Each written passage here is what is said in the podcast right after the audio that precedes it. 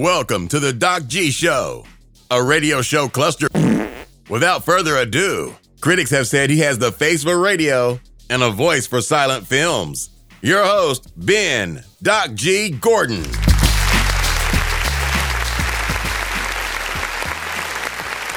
And we are on the air. Welcome to the Doc G Show. I'm your host, Doc G. With me, as always, the man that with the right tailored suit hmm. could blend into a Brooks Brothers catalog like you wouldn't believe. Dave Burls Berlin. I didn't know that they let men with beards in Brooks Brothers. Oh yeah, it's it's it's the fashion now. Is yeah. it in is it in their catalog? It's okay. the fashion now. Now I thought yeah. they were the clean shaven type. Yeah. I mean, I do love me some Brooks Brothers, but they are. But I'm just saying, you're a well groomed man with a tight well, hairline and a nice yes. smile, Dave. It's, well, thank you, buddy. Yes, yeah. Thank that's all you. I'm saying. That's all I'm saying. I appreciate it. Yeah, yeah. I'm not. I would not fit in a Brooks Brothers catalog. Nope. You know, if they had no. a homeless edition, yeah, yeah, you'd be front page. You know, I mean, I just let's be honest. I don't think I've ever owned anything from Brooks Brothers. Nope. Um, pretty positive I haven't. Um, and uh, yeah, there's not too many folks that look like myself going in there. Not too many. No, but you know what? True. I'm not saying I would turn down a suit from them. I definitely right. take a suit, you know. It's it's a nice suit. Anyways, I got I got sidetracked, Dave. That's a fact. Uh, I want I I want to go back to a stalwart segment of the show. Mm-hmm. I okay. want to go back to something that I did on one of the first ever shows. I did it mm-hmm. on the Virgin Bat second show, mm-hmm. and that would be I want to analyze a commercial I recently heard. Word. Okay, I like it. Yeah. Yeah, we all know, the listeners know, I'm a fan of analyzing commercials. I know. We love commercials yeah. and advertising. We love tr- it. It's true, I, and it's a dying art. Some would say it's never even been called an art, nope. but it's a dying art, and I do it. I, I agree so with you. So we're going to do art. it, it's okay? That's right. So, that Let's being it, said, I, uh, I analyzed a commercial that I heard yesterday on the radio. So I was driving home, listening to the old Sirius X M radio, because as the listeners know, I dabble in all types of media. F M, yes. satellite, podcast, audio books, my Don't own musical library, Spotify, Pandora. Yes, I dabble in everything, Dave. That's a fact. Well, I had X M on because, you know, I like to get the news every now and then, and that's where mm-hmm. I go for the news. Now, being that the news channel usually goes off of television, they have commercials, even though it's satellite radio, for the people that right. are curious that don't want to pay the fee. Anyways, mm. a commercial comes on for Wild Alaskan Company. Have you heard of Wild Alaskan Company?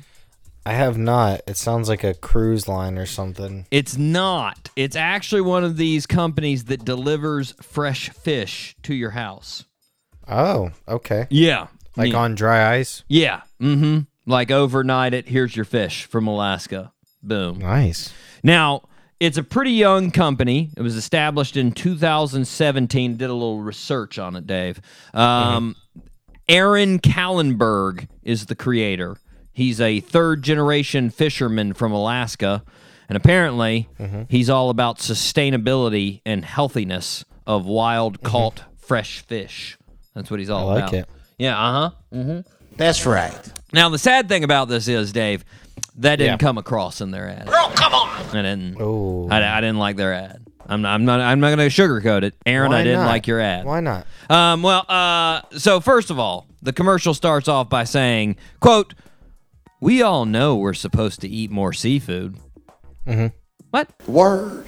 First of all, let's start with that comment, Dave. I mean, who says that? I mean, sure, if a person's eating bacon-wrapped french fries every day, no doubt they should probably turn to more seafood. But what about a guy that's already eating seafood like five times a week? Shouldn't... How many How many people you know like that, Doc? Huh? I, hey, it's Jacksonville. It's a, We're we're a sea town. We're a sea city. There's Look, I love fish, and I don't eat fish five times a week. Now, I will say, I will say before the pandemic, my dad uh, ate five times a week. seafood so five true. times a week, and he's in he's in yeah he's in Virginia. He was a seafood man, but then he couldn't okay. go to his restaurant that had seafood because of the pandemic. So he he sort of right, left right. out on that. But what I'm saying is, okay. those people, come on, mercury poisoning. Maybe just tone it down a little bit. You don't want to go that many times. I know you're in a seafood biz, but I'm just saying, it's not the best line to start off with. The next line gets All even right. worse, because then they say, some people may be intimidated by the seafood aisle. Huh? What? Mm. I don't know anyone intimidated by it. Well, I, I, I, unless they're like, it smells or, you know, whatever. It's yeah. fishy. Well, I mean, I was just that. Like, who's walking into the grocery store intending to buy seafood? Then they see the seafood aisle, and they're like, "No way! No, no, no! Uh, it looks like it's sausage again. It. It's way too scary in that seafood aisle. Not like this lovely pork aisle. Oh, thank God, pork! Sweet. Like what? No, come on, that's not happening. Then the next line they say." Some people can be confused on how to cook it. Huh? Huh? Hmm. Again, who is that a hurdle for, Dave? I mean... But the, even if they don't know how to cook it, they're still not going to order it from you. Yeah, well, yeah, exa- well, they, they, they have recipes. They didn't they didn't tell you oh, about it. They have recipes. Okay. But still, like, I mean, like, who, like, half the fish you don't even have to cook. You can sear it and you're good. Like... Right.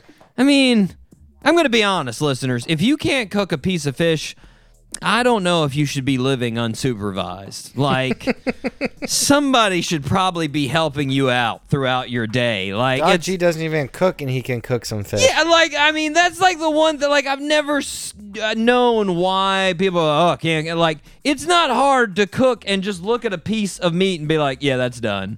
Like, it's mm-hmm. not... That's a fact. You, uh, I mean, you know, if you're trying to get the difference between, like, uh, uh, rare... Medium rare yeah, and medium. Yeah. yeah, okay, that's a little bit tougher, but, like, just making sure that it's cooked, yeah, come so on. You're not going to get sick from it? Yeah, not that hard. Come on. Concept. So, anyways, uh, I think Wild Alaskan Company, I can solve all their problems, you know? Word. I think... Oh, you can. Yeah, I think, uh, you know, I can make a really good ad for them. Sweet. That's what I think. Let's hear it. And, Let's uh, hear it. Yeah, okay, okay, get ready. I know L- you got it. Listeners, I'm going to I'm gonna whiz a smoker at you. Get ready for this. Here it comes. Okay. Okay, here's that. Now, now just, just keep in mind, with this ad, you got to have uh, some hard rock guitar is going to come in mm-hmm. first. Hit you I in like the it. face. Something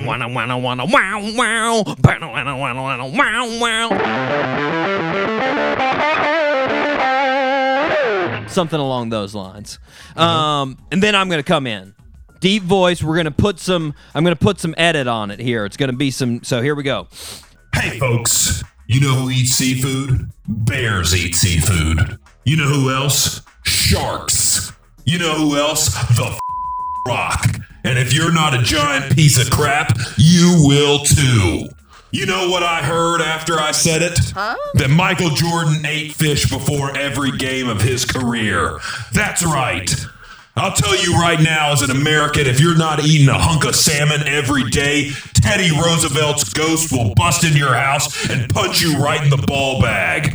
The only seafood is Wild Alaskan Company. Everything else isn't worth the dump you have to take after eating it. Boom! Am I right? Huh? And then, and then exit with...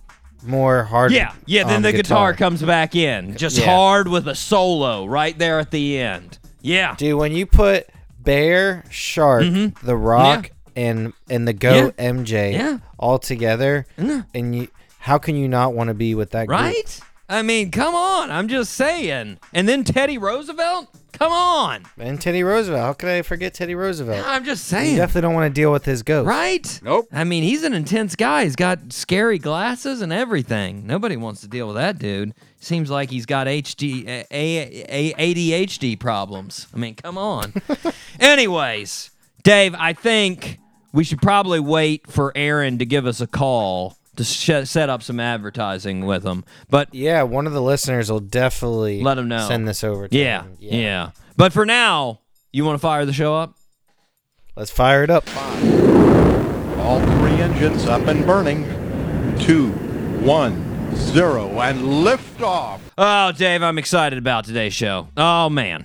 Oh. Always, man. Me too. First of all, Jacksonville original. We've got a Jacksonville yes. original on the show. You know. Let's go. That's his name. I'm not saying you know. I'm saying you know. You know, you know that I know. Yes. I know that you know. That you know's on the show. Yes. Yes. Yes. There are, now he's not in Jacksonville. He's living up in Brooklyn. We're not going to hold that against him. Dope. We're exciting, nope. excited for him to be on the show. And, and, hmm. as I told you last week, we also have the Magic City Hippies' new single. New single. Yeah. Hopefully you guys have already been jamming it, but guess what? We get to jam it exclusively here on the Doc G Show. Diamond. Let's go. Right here. It's going to be a fantastic show. First, we need to start where we start.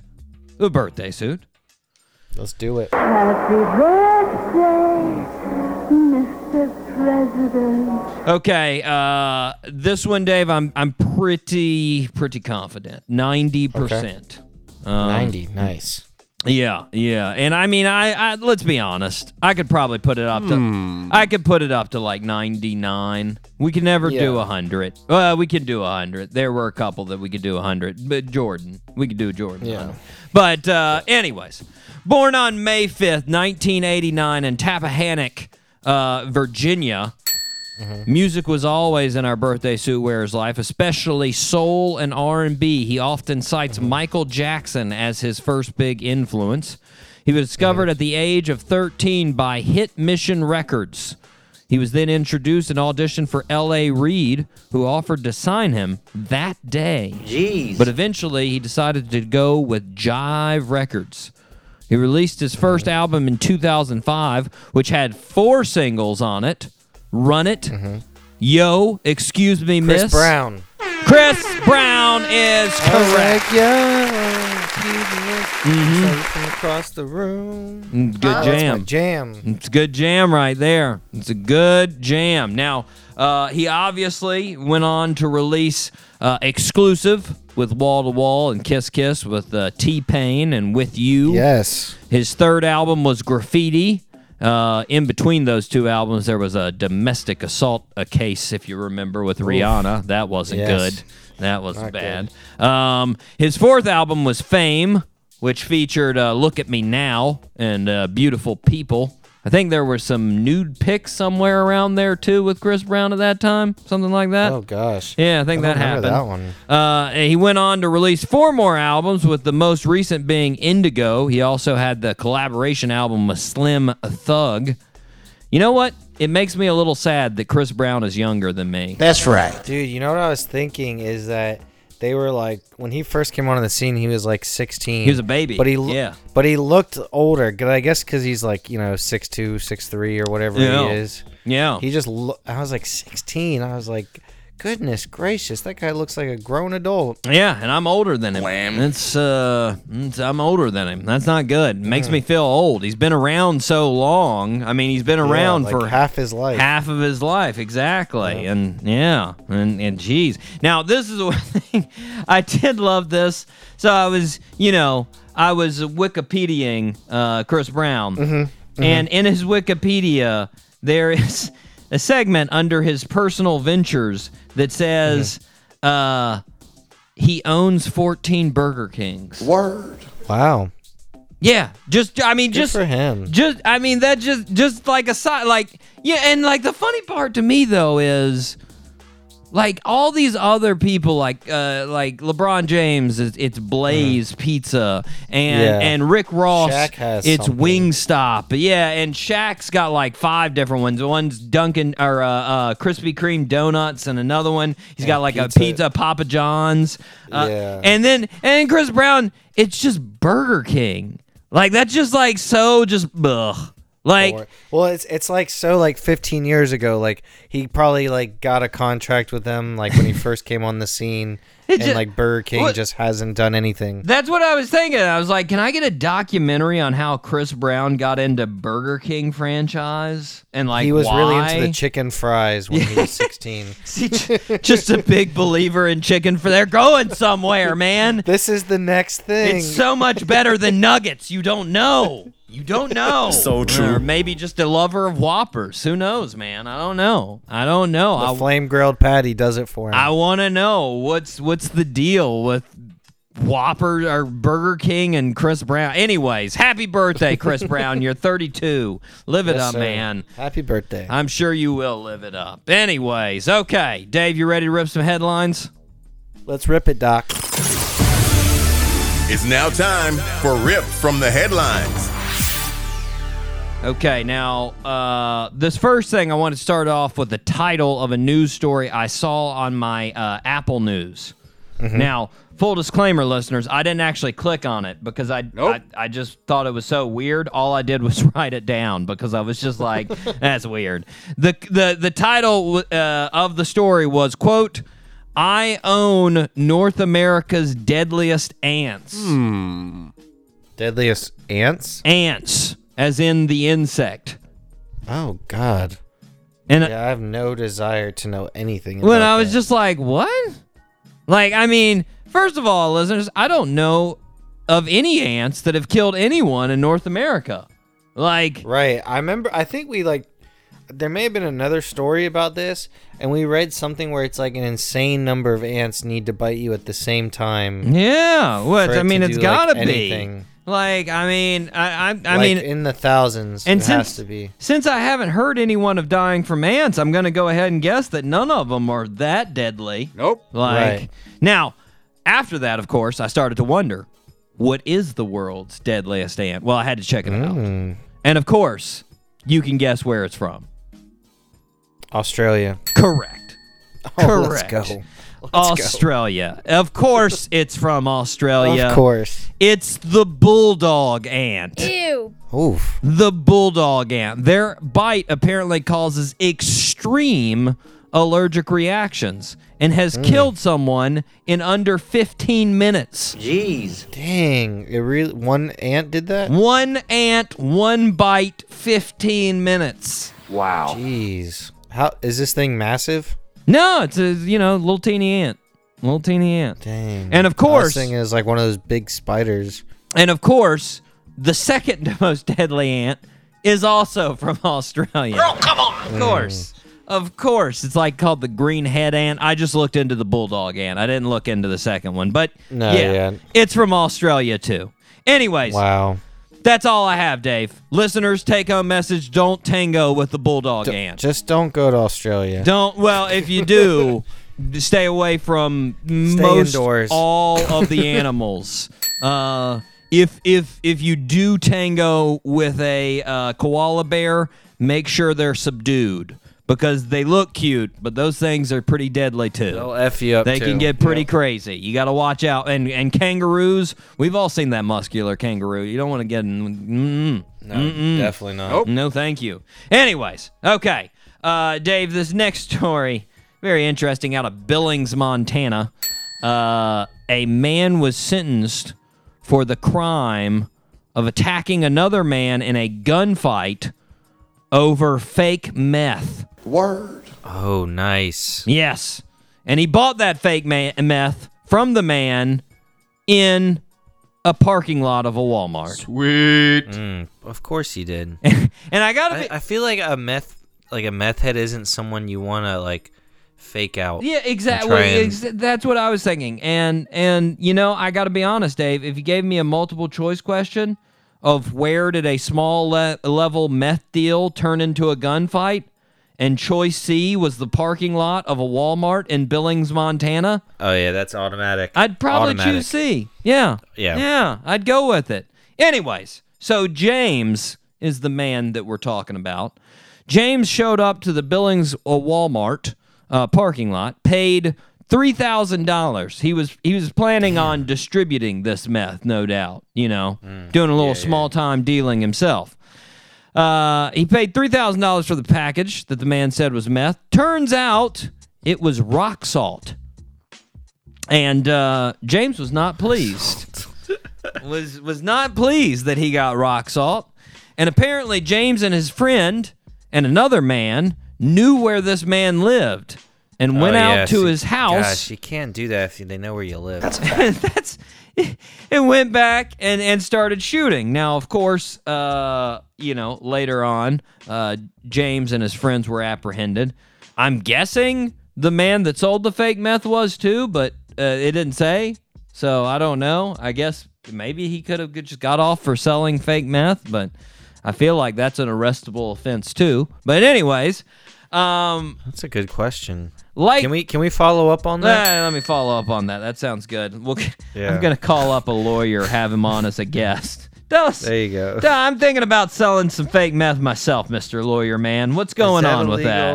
What's, Is that illegal? What, what am I looking for if I do that? Um, now, but but like you said, like I would hope the dude that sold the fake meth was unaware that James knew where he lived.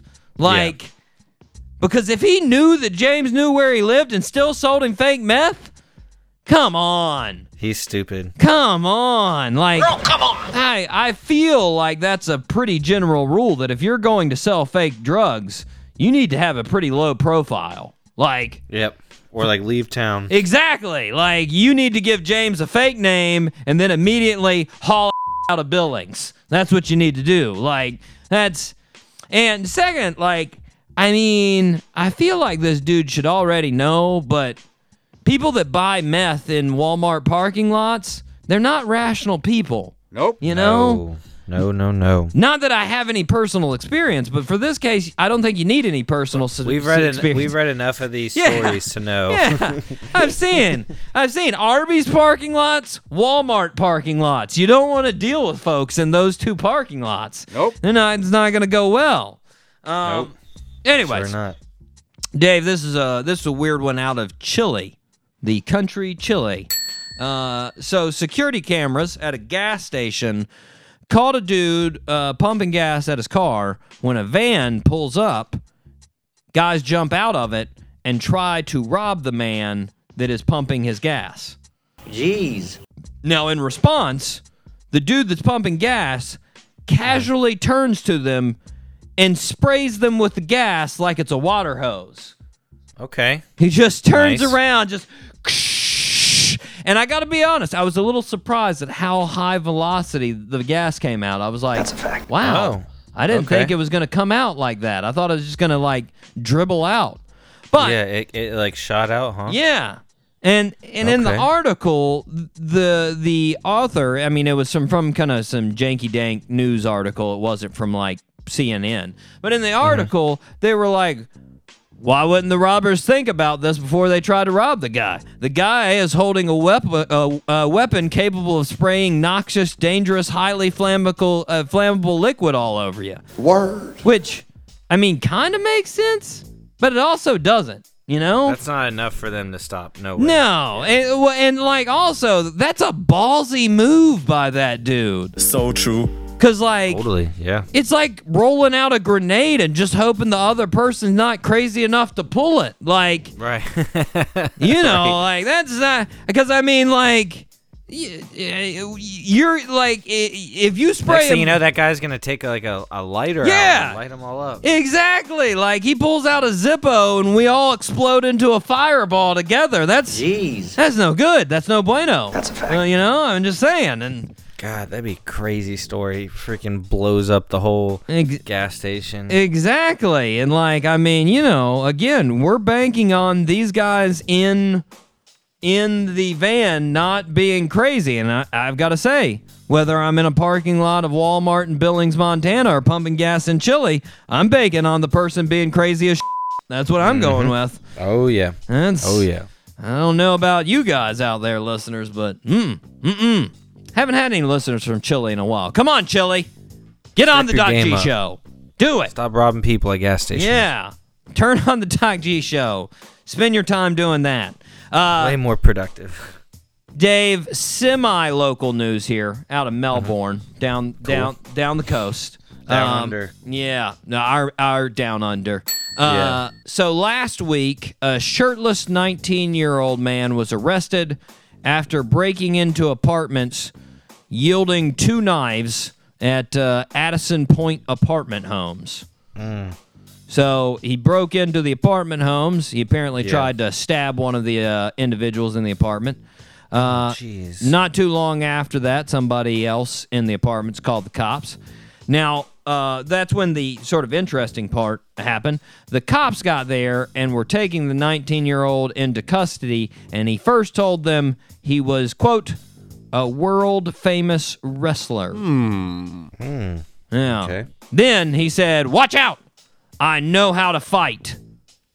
Um, oh, just what you want to tell a cop. Yeah.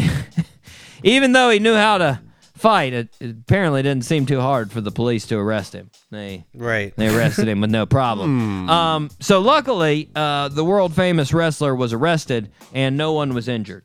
So that was good. That was good. Was he a world-famous wrestler? Turns out no, Dave. What? No. Oh, yes. Dang. Surprising. Surprising. He shocked me there. Now, I got to say, though, sometimes the best thing about these local stories, listeners, is if you get a chance, just go online and read the story and then take a look at the folks commenting below. That's that's some of the best stuff is yeah, the comments it's so, below. It's so bad. So so this was on Channel six in Orlando, and Frank Frank felt like he needed to comment. And Frank said, quote, "Should have knocked on my door. I could have solved all of his problems." Oh my goodness, Frank. Frank's like probably a mid fifties. You like, know it. You know it. He's sitting there, don't tread on me, you know? Yeah, don't tread on me. Now, now Joe Mama. He's like, I know my rights. Joe Mama replied, and then he said, right? Exclamation point. To which Frank replied, you already know. L O L. Which, listeners, just take a step back there. Frank laughed out loud that he wants to murder people. Right. He would have taken care of his problem. He would have taken all, he would have blown his brains out. Hilarious. Like, what is your deal, Frank? Why are you going on to news websites and commenting that you want to murder a person that has well, no doubt issues of his own since he's going around thinking he's a world-class wrestler? Come on, Frank. Frank apparently has issues, too. Get a hobby, Frank. Get a hobby, man. So, another semi-local story, Dave, uh, about a school that maybe the famous wrestler went to, or maybe even Frank. Who knows? Maybe both. Hmm. Um, in Orange County, a school off of uh, Woodbury Road on Gulfway Boulevard. Uh, it got a little bit of publicity last week because their warning of a school zone on the road was misspelled. Hmm. Oh. Instead of saying school, it said scohole. Words. Scohole. Yeah, S C O H O L. Yeah. Mm. Yeah. Sort of flipped the old H and the O. Didn't, yeah. Didn't get them in the right order. Now, um... obviously, right? They they have to stencil these letters in. I started thinking about it. Those are big letters. They have to paint those in oh, individually. It's on, it's on the actual road. Yeah, on the okay. asphalt. Okay. Yeah, you know, okay. the big ones that you, you ride yep. over. In the white paint. Exactly, yep. yeah. And you got to line those up individually. There's not like a giant stencil just for school. Like, you have to yeah, do S, C, and like, I started thinking about that. That means there were several minutes in between each letter. Like, mm-hmm. they put down the C, and then they put down the O, and instead of being like, oh, no, they were like, yep, H comes after this. That's mm-hmm. what's going on next. Oh. Yep. Now, what I started thinking was they probably actually did notice it, and then they were like, mm. They're like, F- it. Yeah, they're like, nobody, n- nobody's going to notice. I'll just yeah. do this. This is fine. It's good. Yeah, it's fine. Well, they did notice. And uh, the paper, I love this. The paper contacted the county, and a county spokeswoman said, quote, it was an honest mistake. That's a fact. But Mm. Like, what is that supposed to tell us, lady? Of course. Like, I didn't think it was a dishonest mistake. Right. I didn't think the painter was trying to sabotage the school He's with a like, poorly... Sc- There'll be so many accidents here. Yeah. No like, one will go the speed limit because they don't know what the school zone is. Yeah. Like, second, like, I know it was an honest mistake, but still, sort of critical one for his job or her job. Like, I mean, it's for a school, and you right. misspelled school. It's like being a bakery and burning all your samples, and then when you give them out, being like, honest mistake, our bad, enjoy these crumbs. Like, ew. What? No, it's what you do. Get it right, man. Get it right. Okay, Dave, we're going to end this segment uh, on this side of the break with maybe, I think this is my favorite one for this uh, for this week, uh, mm-hmm. just just because it's, again, it's one of those images.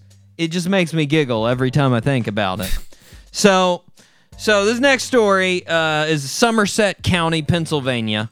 Mm-hmm. And uh, police in Somerset have been looking for a man, oh, oh, well, or a person, sorry, again, mm-hmm. person that stole over three thousand dollars worth of chainsaws Jeez. Oh. from a tree trimming company. He, uh, he took them from the back of their trucks on April fifth and April sixth.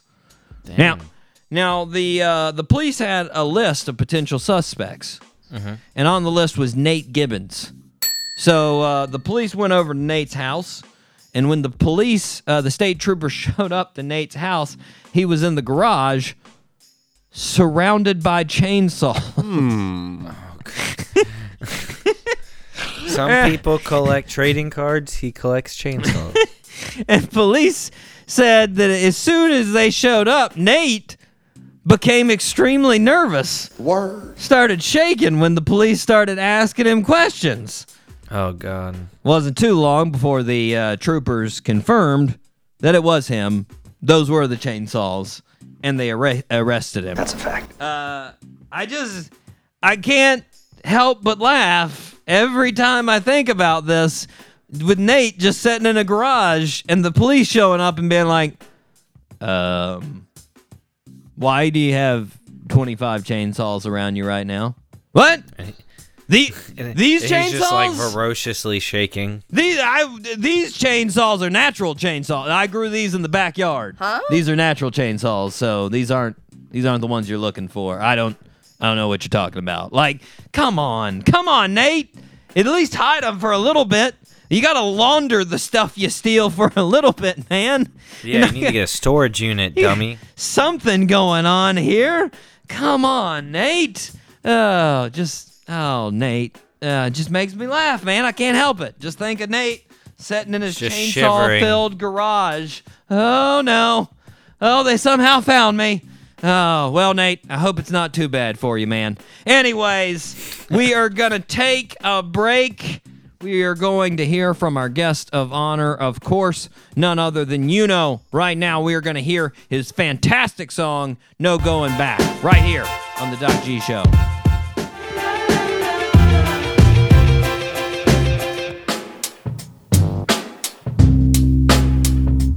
And we are back here on the Doc G Show, Spinnaker Radio, W S K R L P ninety-five point five F M in Jacksonville, uh, Florida. Dave? Hmm. Ladies and gentlemen, do us a favor.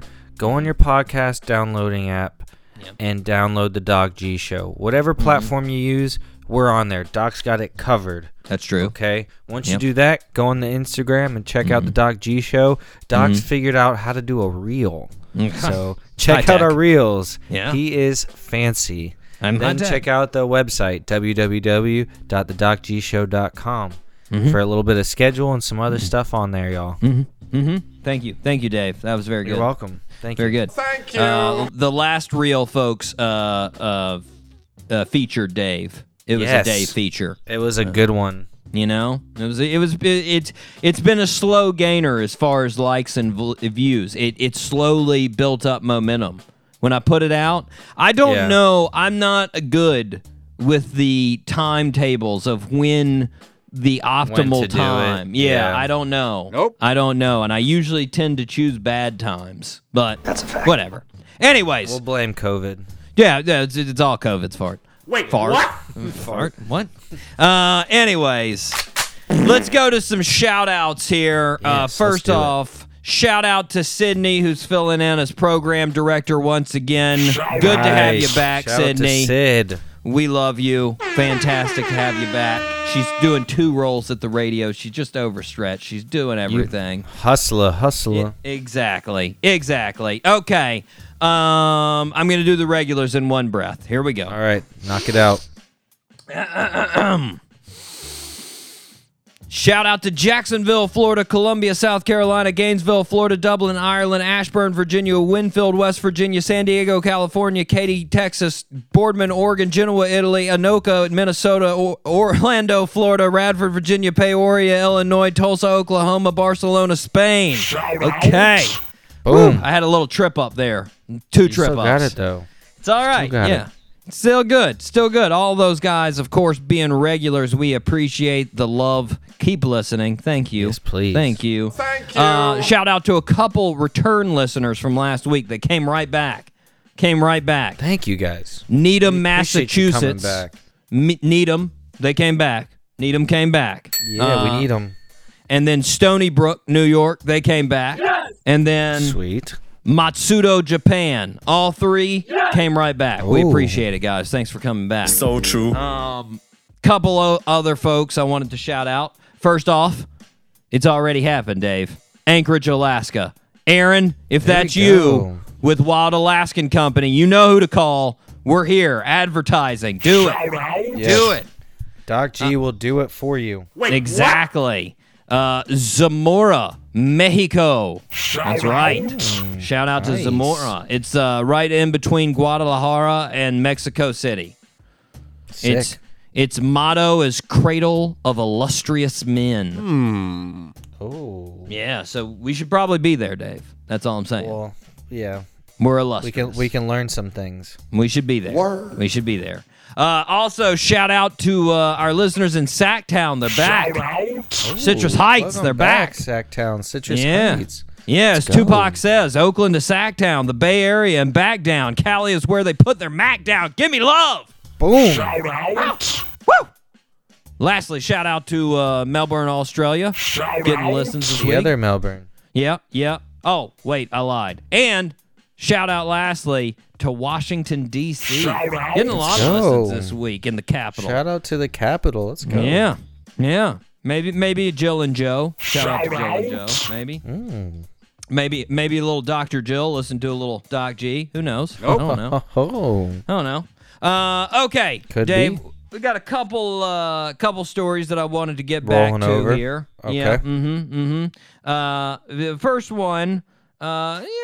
minor story here uh, in Texas. Mm-hmm. So this story is in Southwest Texas, mm-hmm. uh, you know, near near New Mexico. Uh, okay. This is in Guadalupe National Park.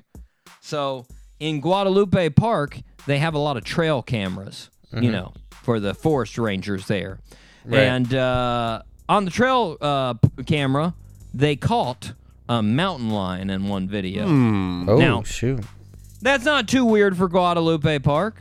They're mm-hmm. they're spotted pretty frequently because uh, they hunt uh, mule deer. There's a lot of mm. mule deer, and they like to get down on those apparently. Okay. Uh, now the strange part of this uh, this mountain lion was that it's wearing a tracking collar. Oh. Yeah. Now that's strange because the park themselves haven't it. tracked any mountain lions since the nineteen eighties. Word. Mm-hmm. So since mountain lions are known to roam large areas of land, they think it's a mountain lion from another place. Wandered oh. a long distance. Yeah. Wow. Yeah. Okay. And they haven't they haven't located who uh, whose mountain lion is. So uh, first off, Dave, I gotta say, uh, whoever is quote unquote tracking the mountain lion isn't doing a very good job. That's um, exactly what I was thinking. I mean, isn't that No, what it's supposed reason. to do, right? Like if it goes outside of a perimeter, it should send you a message, like a notification. Whoever, whoever they actually get in touch with is going to be like, what? It is? Oh, man, we totally forgot about that thing. All right, cool. Thanks for letting us know. That's nice. Okay. Or Second, it like died. Well, second, I don't think this is another mountain lion. I think this is the oldest mountain lion in history. This is a thirty-five-year-old mountain lion. Oh. Yeah. From I, when they were tracking it before? Exactly. I think this wow. is... Uh, me and this mountain lion are of the same age. We need to hang out, me and this mountain lion. We could see... We could tell the same stories. Two oldies but goodies. That's right. The decades that we have seen, you do not know. You do not know, folks. Anyways, shout out to that mountain lion. There you go. Um, shout out. Dave... Interesting story about moving. So, okay. Madison Kohut, I think Kohut. I'm, I'm not. She got a. She got an interesting last name. K O H O U T. Hmm. Kohout. Spell it. Spell it again. K O H O U T. Kohout. Kohout. Yeah. Okay. Kohout. I guess. Yeah. Yeah. Kahoot. I guess. No. Kahoot. Maybe. Well, no, that's what Kahoot, I, I no. thought that would be two Kahoot's O's. Double O. Yeah. Yeah. I don't know. Kohout. We'll go with Kohout. It. Anyways, Kohout. Madison, uh, she's made a couple of fairly popular social media posts uh, mm-hmm. over the last couple weeks about her moving from Oklahoma to Arkansas. Okay. Now, obviously, that doesn't seem like a real noteworthy thing. No, it doesn't. But the reason that it's uh, been getting noticed is that she unknowingly moved into a retirement village. Hmm. I've always wondered if that was possible. Yeah. Yeah. Now, it, it really depends on how the retirement village is set up, apparently. Because mm-hmm. it depends on, like, if they are uh, equal opportunity, uh, like, housing markets, mm-hmm. or if it is purely set up for, like, you know, senior care. Apparently, mm-hmm. this was, like, an equal opportunity housing. It's just advertised two seniors. So. Oh. So, like, if it says fifty-five and up, you don't technically have to be fifty-five?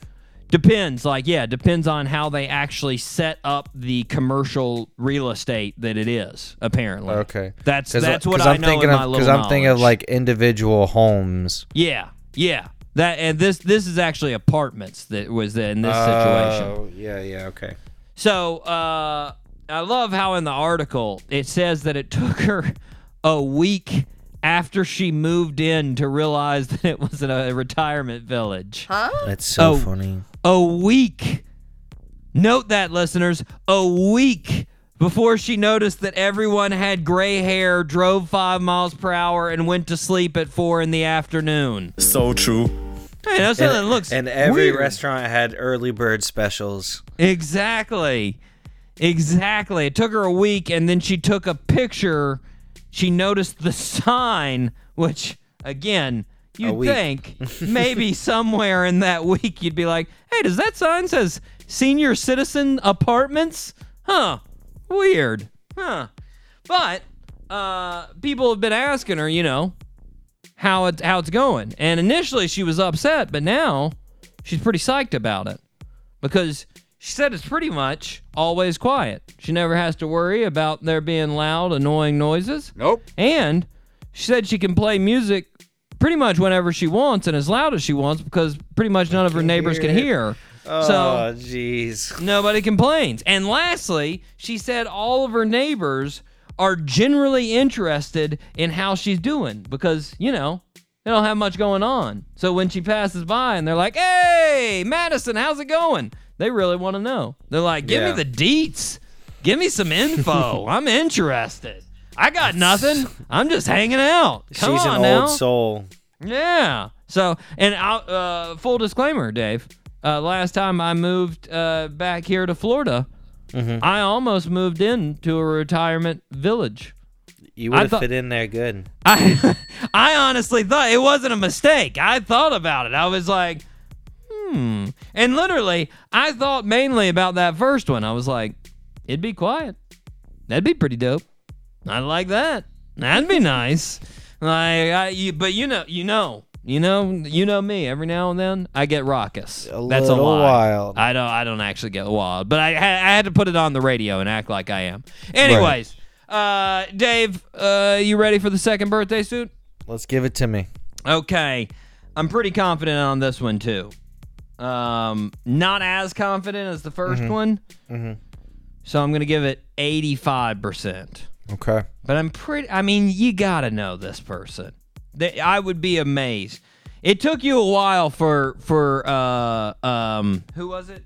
Uh, Ed. Chris Ed, Brown? No, no, Ed uh, Ed Sheeran. Oh, Ed Sheeran. Took yeah. you a little bit for Ed. This is sort yeah. of like Ed a little bit, so I don't Ooh. know. We'll see. Ooh. Anyways, born on May fifth, nineteen eighty-eight in London, England.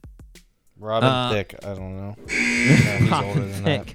He's he's not English either. Nope. Anyways, uh, by the young age of four, our birthday suit wearer became obsessed with singing.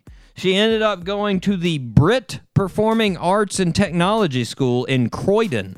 She was actually classmates with Leona Lewis and Jessie J, who were actually two other, you know, famous singers, which, wow, what a class. Good Lord. Um, when she graduated, she released two songs. One of her friends posted one of the songs on MySpace, and a representative from X L signed her to the record label. She started headlining and touring. In two thousand eight, she released her album nineteen. For the album, she won two Grammys.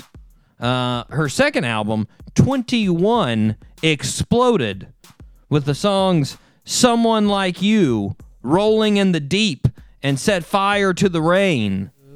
That is Adele. Adele is correct. Yes. Oh. Come Nicely on. done. I Better my, on Adele than Ed, Ed Sheeran. Nicely done. Nicely done. Uh, she ended up winning six Grammys in two thousand twelve for the album. Man. It sold over thirty-five million albums.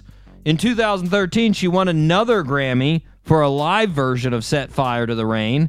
In two thousand fourteen, mm-hmm. she won a Grammy for her James Bond song, Skyfall. She then released twenty-five in two thousand fifteen, which had the smash hit Hello. The album sold, uh, sold over twenty million copies.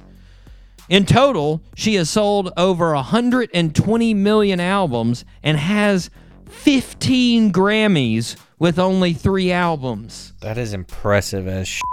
fifteen albums, or fifteen Grammys with only three albums. Let me give you a little comparison, listeners. Jay-Z has twenty-three Grammys on fourteen albums.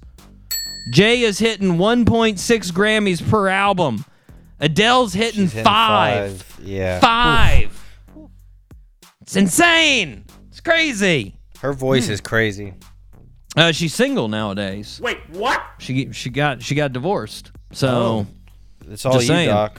Yeah, I'm just saying, Adele. Hey. I'm here, you know what I'm saying? Nope. I'm here, you know. He'll he'll clean up for you.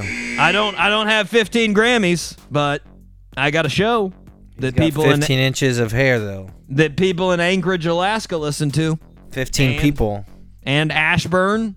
And I don't need to go down the list. You know the list. I just said yeah, it a little bit just ago. Just heard them. Nope. Anyways, happy birthday, Adele. It's also weird to think Adele is She's a year older. Oh. Than Chris Brown. Yeah, that's weird. That's a what? really weird thing. What?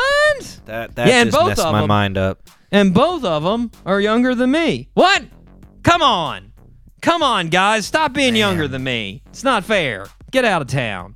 Anyways, we are going to take a break. But you know what? But you know what, listeners? What? We're getting ready to take a break and hear from one of our favorite guest of all time, the Let's Magic City Hippies. We yes. are hearing their new song, Diamond, right here on the Doc G Show. Here you go. Here Boom. you go, listeners. Take it and like it. Woo!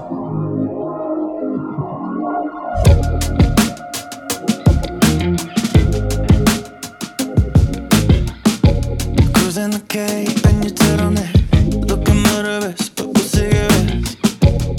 In the cake and I'm a better miss, a better yeah.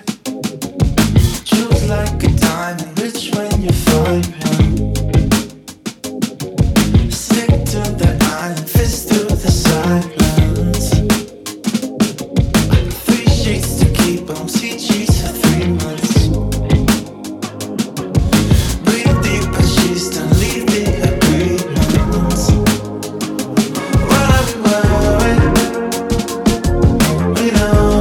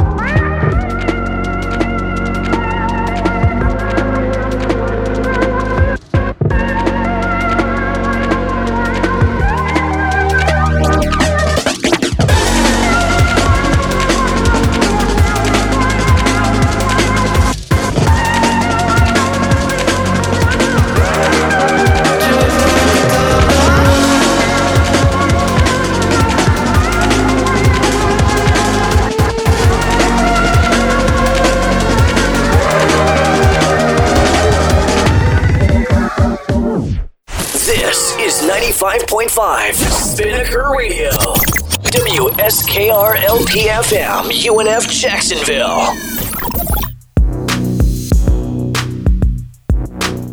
Welcome back to the show, everybody. Today we are very happy to have a terrific songwriter and musician. You know, you know, how are you, sir? Hey, I'm doing well. How are you? Mm. Not bad, man. Not bad. You know, it's getting summertime. It's it's May. It's lovely this time of year. And uh, I know you're aware of how it is here in Jacksonville. Um, but you've made oh, your yeah. way to New York. So how's Brooklyn life so far? Uh, Brooklyn's been great. It's been weird over the last year just because I had like a kind of whirlwind year of moving to New York and kind of really experiencing it and everything happening and mm-hmm, mm-hmm. being such a busy place. And then over the last year, it's just been pretty quiet. Yeah. But things are starting to get back to normal kind of now, and things are livening up again, which is nice. Yeah, yeah. How's, um, how is the, you know, I guess, how would the pandemic, how did, how did it feel in, in New York? I mean, because you guys have been sort of through the whole thing. It was intense. It was huge at the beginning, and now it seems to be getting a lot better. They said they were going to open it up in like July, the whole city. So have you, yeah. have, have you felt that personally, or have you been secluded enough where you sort of, eh, eh. I've I've definitely felt it. It was it was a strange experience, like right when everything was starting, where everybody started talking about it here, and then like there was early on there was like a few cases here, and mm-hmm. people were like, "Oh, it's made its way to New York now." Yeah. And then uh, kind of as it started to grow, everyone was like, "Okay, I'm not going out anywhere," and everyone for quite a while was just stuck at home. Like a lot of places weren't open. Like, you'd barely hear any noise outside. Yeah. There weren't many people driving. And, like, if you did have to take the train, usually it was pretty empty. Uh, and then, like, slowly things started to kind of get a little bit busier and a bit busier. And now things are, like, way busier than they used to be. Because, uh, like, a lot of people getting vaccinated and just, like, places opening up now. You, like, you can sit at the bar now at bars uh, starting Dang. yesterday. yeah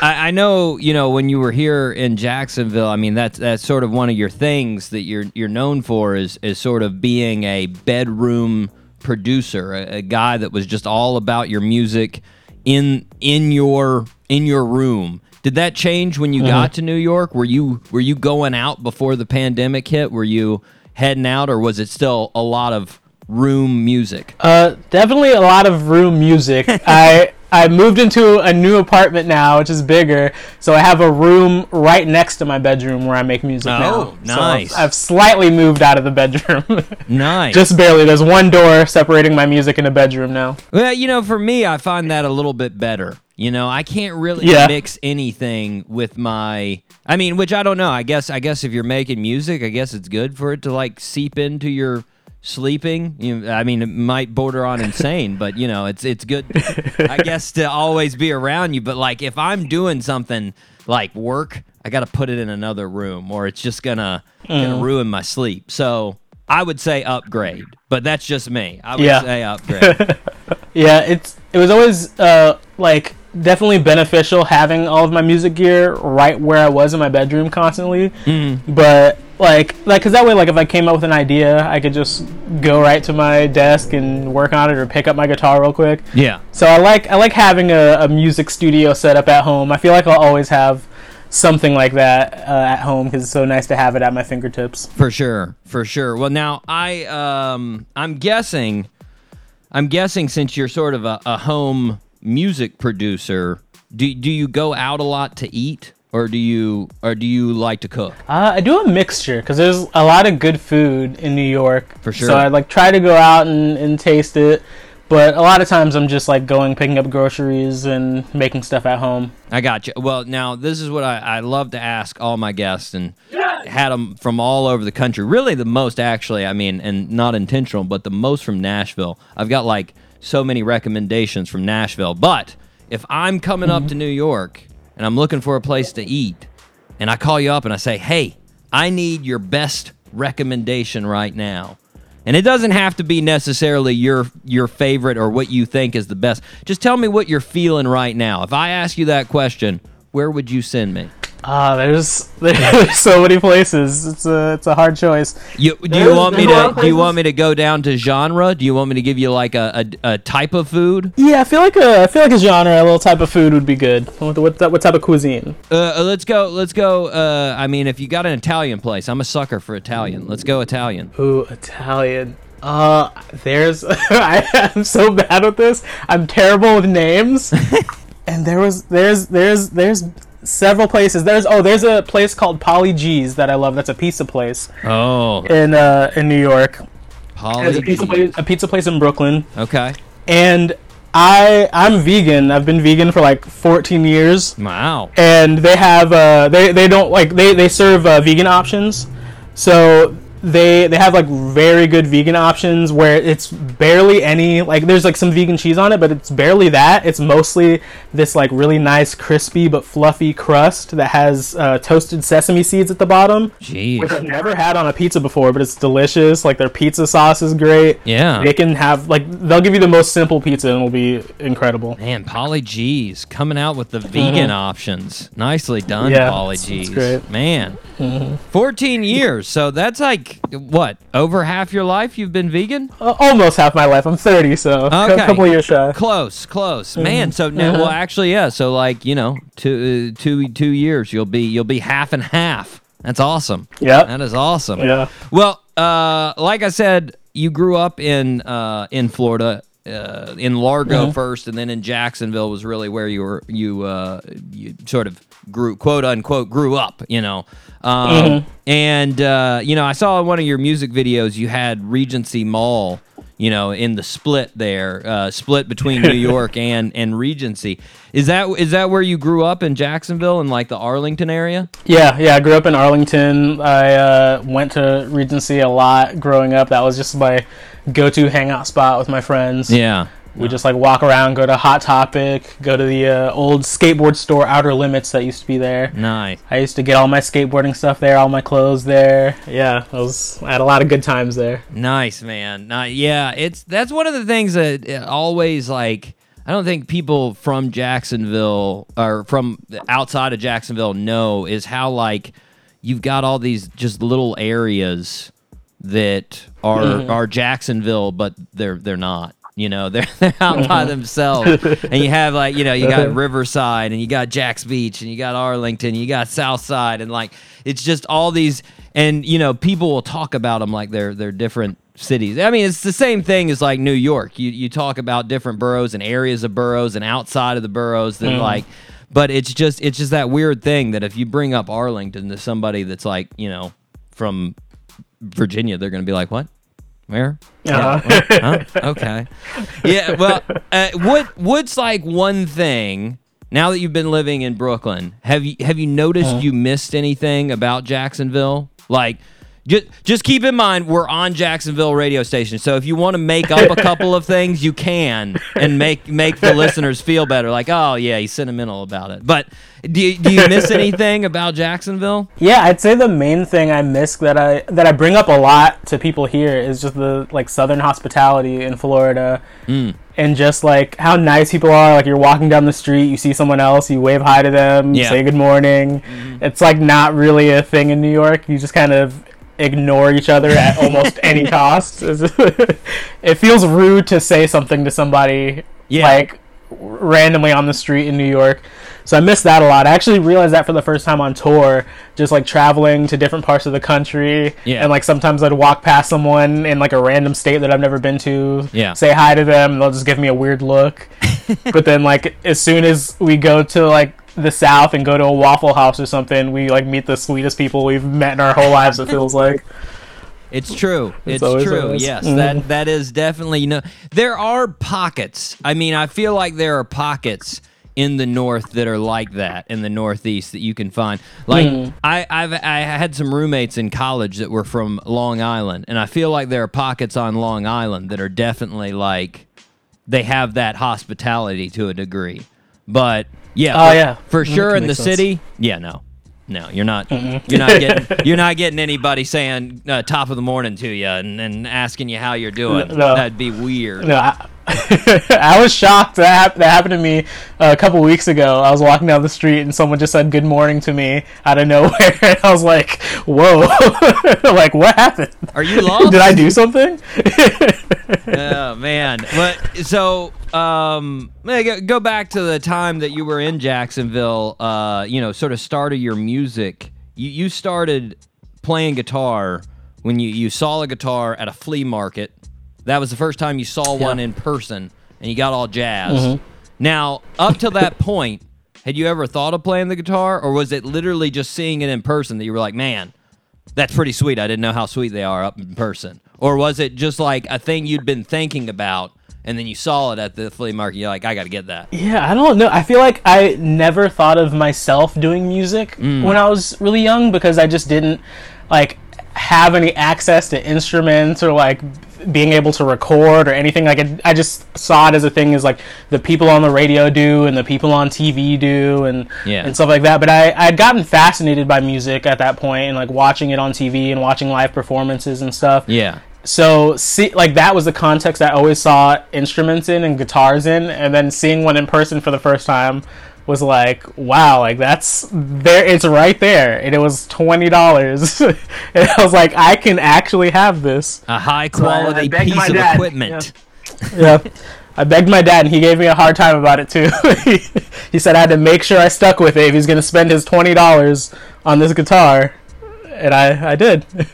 Let's be honest. I mean, that's, that's, I mean, I, I feel like every dad is that way. It's like, oh, uh-huh. because they've, they've seen too many things wasted. I know my dad probably uh-huh. saw like a thousand things, and I'm like, yes, I will totally use this. Five days later, sitting on the ground, not being used.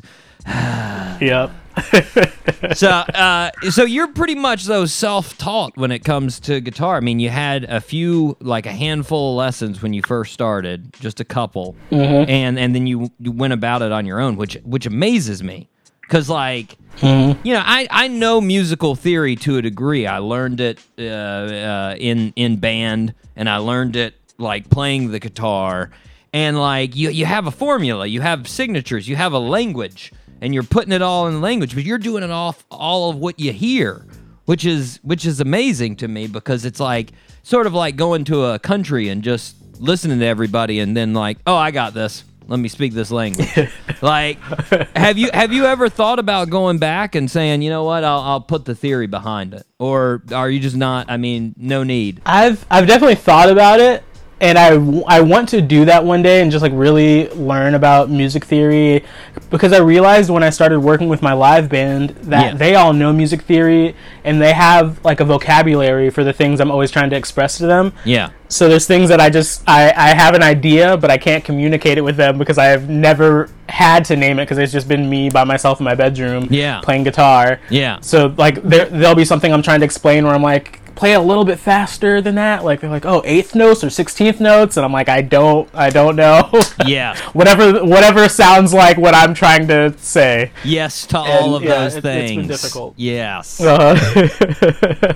So, yeah, that it, it's helped me learn, I feel like, a bit more uh, music theory, just, like, working with my live band. Mm-hmm. And having them, like, explain stuff, or they'll ask me something, and then I'll say, like, I don't know what I'm talking about, and then they'll tell me what it's called, and I'm like, there you go, exactly that. Or, like, I'll get compliments on music theory things. Like, people are like, I really like how you switch from this chord to, like, a minor seventh, and I'm like, I, I, I don't know, I just thought it sounded good there. I'm sure, I sure did. You're correct. Uh, one of one of your things uh, that uh, sticks out to me, and I think to a lot of listeners, is how many influences you have that go into your music. And I, I've heard you talk about different influences, Jack Johnson and A F I and Flight of the Conchords and Del the Funky Homo Sapien, and just like all over the board, from rap to, to rock to pop to, you know, everything. Uh, and I, I know I've heard you talk about trying to like make bands with your friends when you were when you were way younger. Uh, when you started making music, did you see yourself coming out as this like amalgamation of influences, or were you gunning for like a particular style? Did you want to be like punk when you first started trying to make those bands, or rock, or or was it just like, let's do whatever? It was it was kind of like uh, let's do whatever. It was the, all the bands that I was trying to start mm. had like or would have had different sounds with my different friend groups. Yeah. So like I the first band I think I tried to start would have been like a pop punk band mm-hmm. with some like emo influences, mm-hmm. and then I tried to start another band that was I remember like our main influence was uh, like Coheed and Cambria and mm. like Rush and Queen and stuff. Ah, the the, the nerdy rock band. band. Nice. Yeah, yeah. And then when I started to make music by myself, I just started making kind of all over the place stuff. Nice. So that was like, so as soon as I started making music by myself, I was just like, oh, I like all these different things, so I might as well just yeah make a song like for each of those sounds, basically. For sure. What now? Are you mm. are you the type of artist that that is constantly like finding other artists that inspire you, or is it now mainly your own sort of inspirations that go into it? Are you still finding artists that you're like, oh man, that's a, that's nice, I like that, and you get really into it?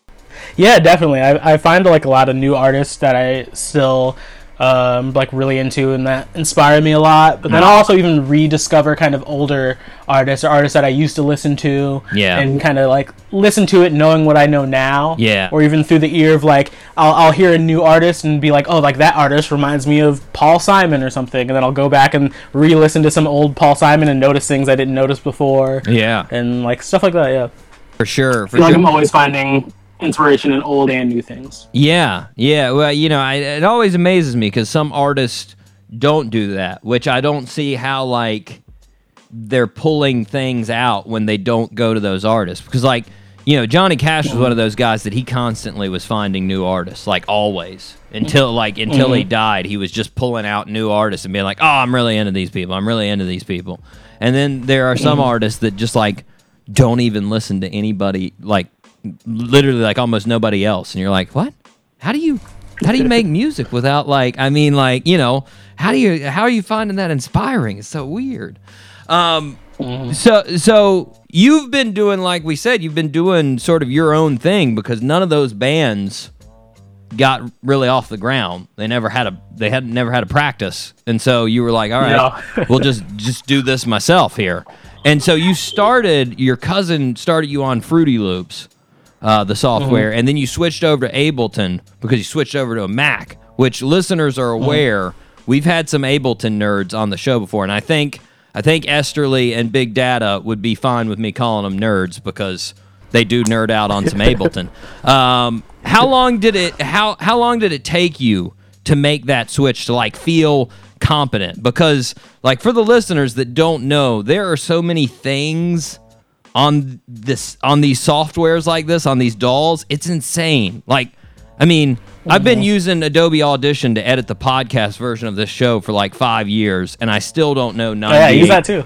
Like, I still don't know ninety-eight percent of the functions of the software. Like, I'm just like, uh, I uh. think there's something here. Maybe I could do this. I don't know. Like, it's it's crazy. So How long? How long did it take you to get sort of confident with Ableton? I feel like, like I feel like to really get confident, it took me about three years probably. Yeah. I I like kind of just stopped putting out music for a few years, mm-hmm. and it was mostly just because I was getting, I was like making a lot of music, but I was really just trying to figure out how to be able to do everything I wanted to do in yeah. Ableton. I didn't I didn't want it to hinder me at all. Yeah. I didn't want to like have a moment where I want to do something and have no idea how to do it. Yeah. So yeah, it spent I spent a lot of time figuring out Ableton, and I, I would do like cover songs for my friends online. Nice. I would I would charge three dollars and I'd do a whole cover song on Ableton just cuz I was trying to get uh, a little bit of extra money for guitar parts to work on my guitar.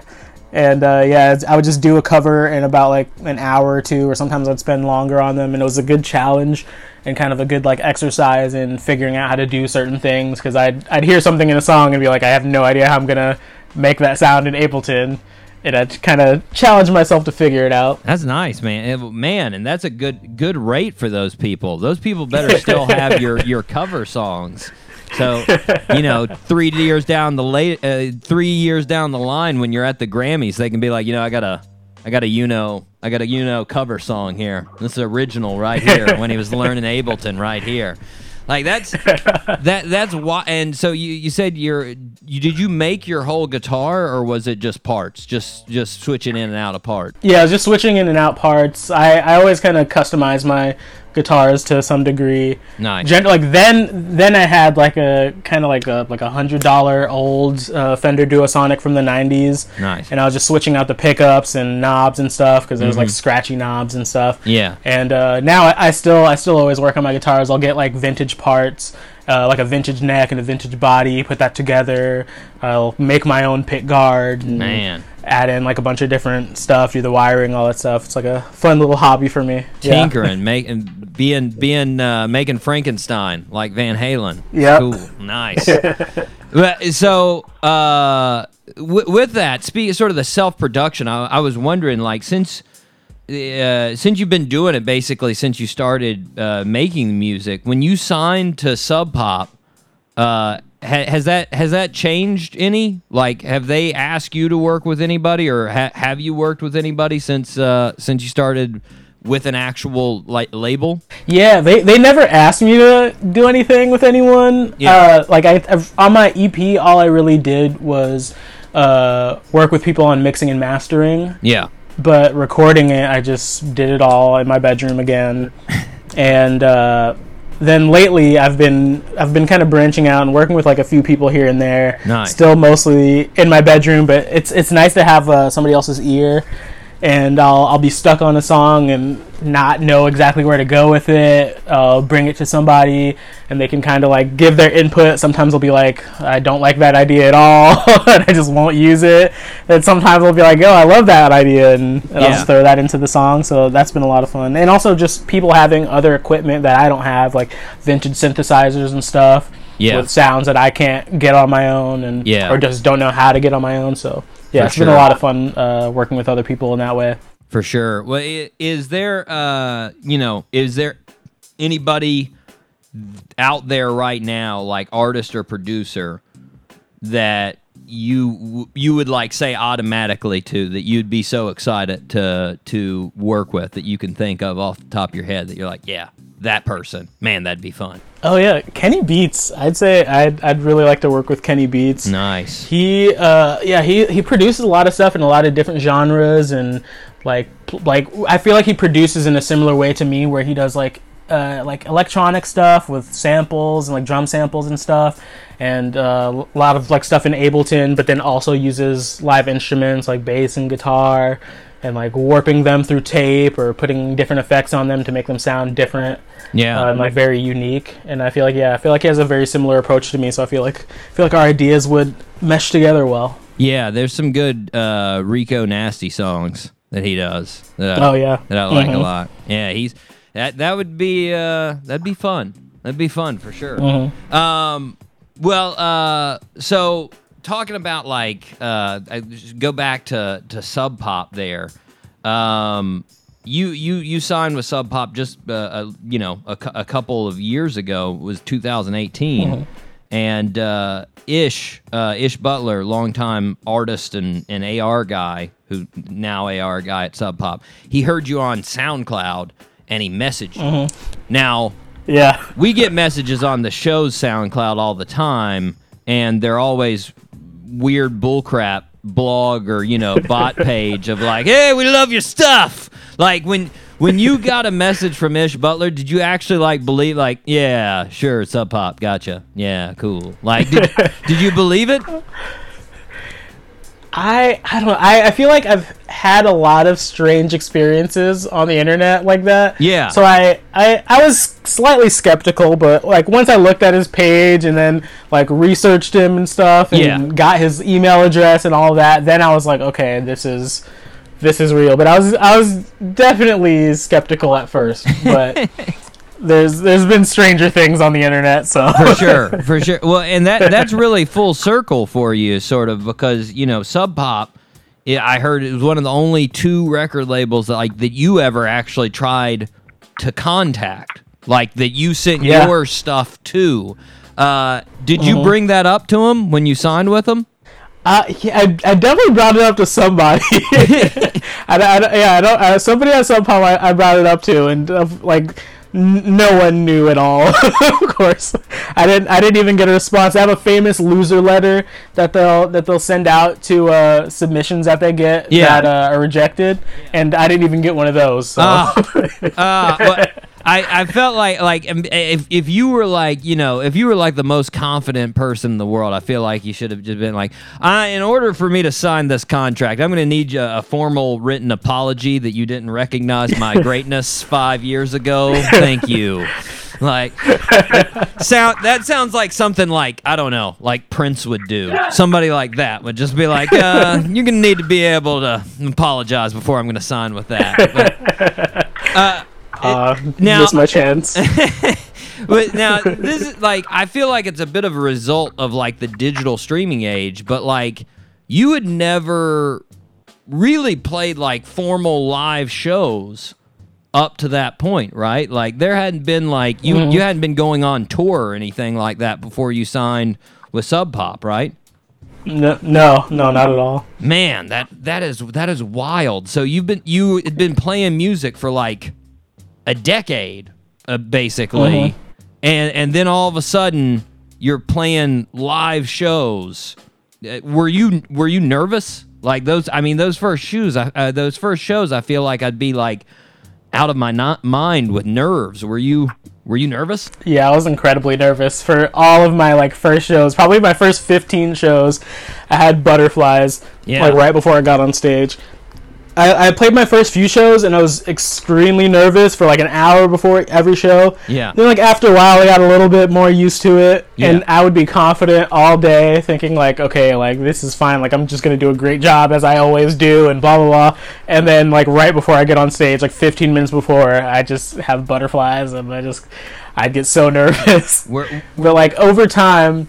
Were there any royal screw-ups there at like at the beginning? Like, were there any bad ones where it really was a bad hurdle in, in any of the shows, or did they all go pretty smooth? Oh, generally they went pretty smooth. There'd be like always, always something. At most shows, there's at least one thing somebody does that's yeah. off or something that doesn't quite work properly. Yeah, I'd say though the worst mess up was when we played uh, a festival for Sub Pop. That was uh, for like a, a big birthday they had. I think it was their like twenty-fifth or thirtieth birthday, mm-hmm. and we went we, we went on stage. We did sound check. Like some things weren't working uh, through sound check, yeah. but we thought we like fixed everything. Like got on stage, time to play.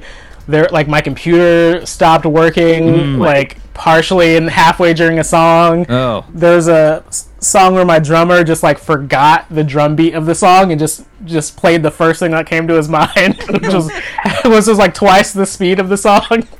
But then he then he then he snapped back into into normal mode and got it back together.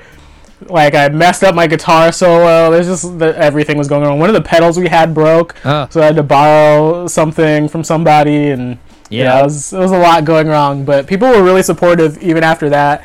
People noticed all of the things that were happening. But afterwards, they came up and they were like, "Oh, you powered through it! Like, great job!" Like, Yeah, I know you guys had some difficulties, but it was entertaining, and like people were cheering really loudly. Like we would mess up a song, have to restart it, and then once we finished it the second time around, people went wild for it. Nice. So after that, after that, and all those mess ups, I was like, people are just out to have a good time. You know, no one's no one's gonna be happy to see me fail or like upset that like we did such a bad job. You know, so yeah, everyone just wants to have a good time. They they appreciate the humanizing factor. Like, oh man, mm-hmm. it sucks. Screwed up a song. Like, you know, they they, they can deal mm-hmm. with it. You know, it was uh, let's start again. It's not like it's really that bad for them. They just get to hear another song. Mm-hmm. Let's do it. You know. Yep. so so you you uh, during that that touring sort of phase there, because you only got a little bit of a taste of it. You got like two years, and then the pandemic hit and.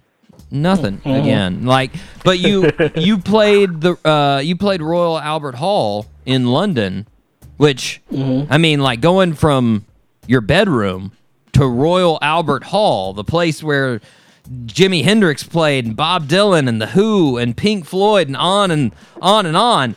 Like, I feel mm-hmm. like even if if I were you, even though I had millions of streams on the internet, like what you do. I'd still be thinking in my head, like, is anybody going to show up to the show? Like, this is in Europe. Like, does anybody even know? Is this going to happen? Like, were you worried when you went to Europe, like, are people going to show up to the show? I mean, it, it did happen a lot of times. There, there's shows, because usually I'm I'm the opener. Yeah. So it's there's people there to see the headliner, and then I'm just, like, kind of an extra little treat, and people will see me and be like, wow, I've never heard of you before, but, like, loved it, or, like, I heard of you and didn't know you were playing this show, so I came yeah. out, and, like, then some people will be there just to see me, yeah. but then in between we'll do uh, headlining shows, so those are the ones where I'm always really nervous about, like, are people gonna show up, or, like, how many people? Yeah. And, like... It's a sa- it's the same thing kind of in Europe and in America where I'll be in a random city and maybe like a, only a handful of people will show up, and then I'll go to another city and like a ton of people will show up to the show. Yeah, and it, that that was that was really interesting to see in Europe also, because I think like one of the shows that I had the most people at was in Hamburg, Germany, mm. and.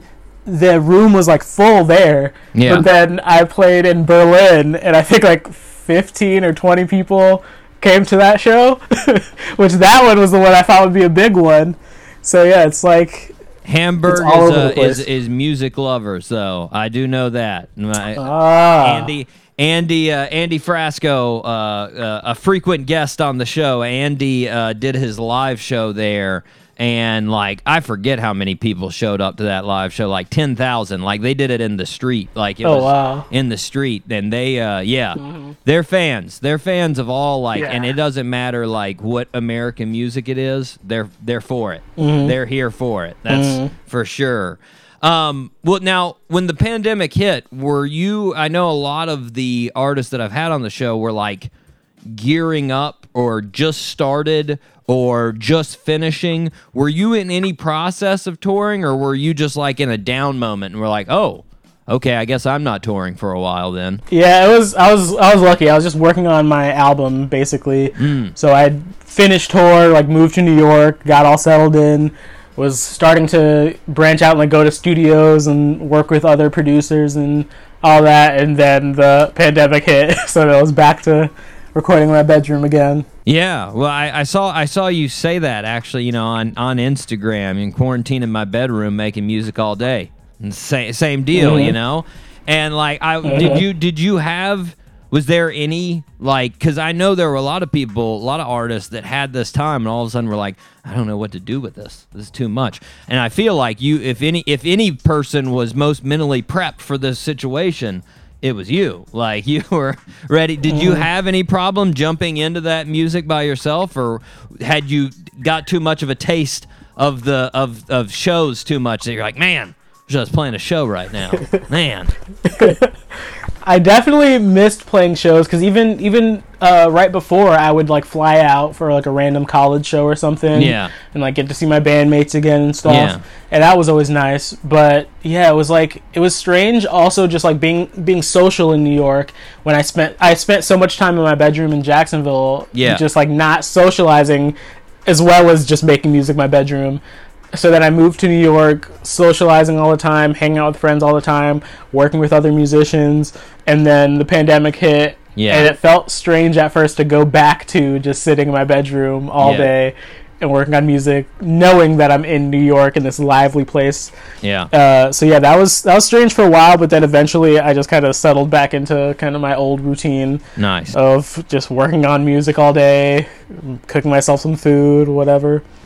So yeah, it was, it was definitely strange. It, it seems like you, you're as a song creator, you're one that, that that labors a bit. You like to work through it. You like to put layers on it. You like to think about it, and it may take you mm-hmm. a little bit more on songs. How how many songs did you get through the pandemic? Like how many songs would you guess you've you've written during the pandemic? Ooh, it's it's hard because I, I the yeah I do work on stuff a lot and spend a lot of time just laboring over the same songs. Yeah. So I have probably like fifteen unfinished songs, mm. and I think one song that's actually finished, like a couple other songs that are almost finished.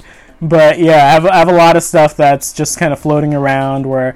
Some of it I haven't written lyrics to, yeah, and some of it I've, I just haven't finished the production on it, and there's certain things where like I'm really stuck on a certain aspect of it. So yeah, I've I've been kind of like floating around working on different songs. I might add one layer to a song one day, and then the next day I'm working on adding another layer to another song or writing lyrics for a different song, and I'm always kind of bouncing around. Is there anything, I mean, is that just sort of what comes to your head that morning is you're like, oh, wait a second, that could be added there. I could use this, you know, I could use this sound effect or this drum layer. And then you go back and then you're like, okay, that's all I got for that. Okay. Well. Yeah. yeah.